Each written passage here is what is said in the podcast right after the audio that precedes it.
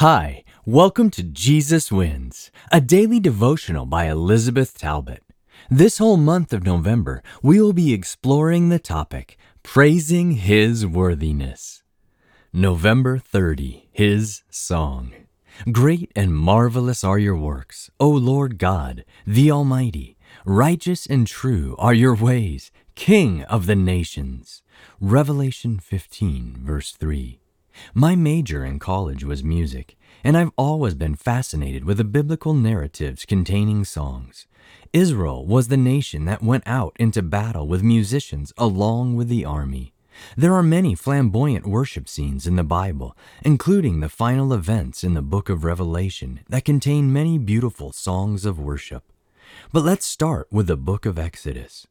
The Israelites had been waiting for hundreds of years to be delivered from their oppressors.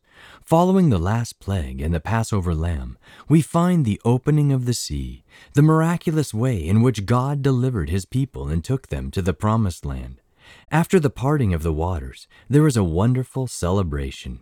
This deliverance song, recorded in Exodus 15, in most Bibles is entitled The Song of Moses, but it highlights the mighty hand of the Lord Yahweh, who is able to redeem his people. We find this song once again at the end of the Bible. But the beauty and newness of the narrative in Revelation 15 is that even though the plagues are still to happen, John first contemplates the celebration of the redeemed. The Exodus is in the background, and the redeemed sing the song of Exodus 15.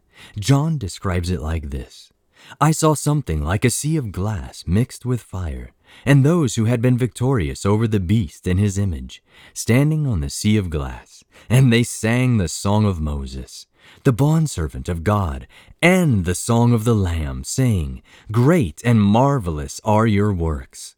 Revelation 15, verses 2 and 3. Now we understand. The Song of Moses is also the Song of the Lamb. Jesus is the triumphant Redeemer, the greater Moses. He made a way when there was no way.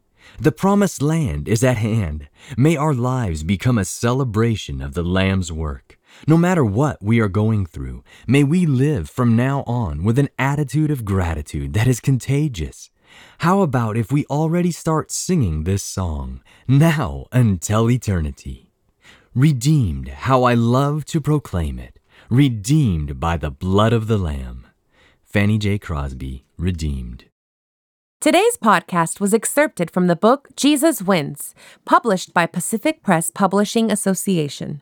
If you would like to purchase your own printed copy, you can do so by calling 1 800 765 6955 or by going to AdventistBookCenter.com or Jesus101.tv.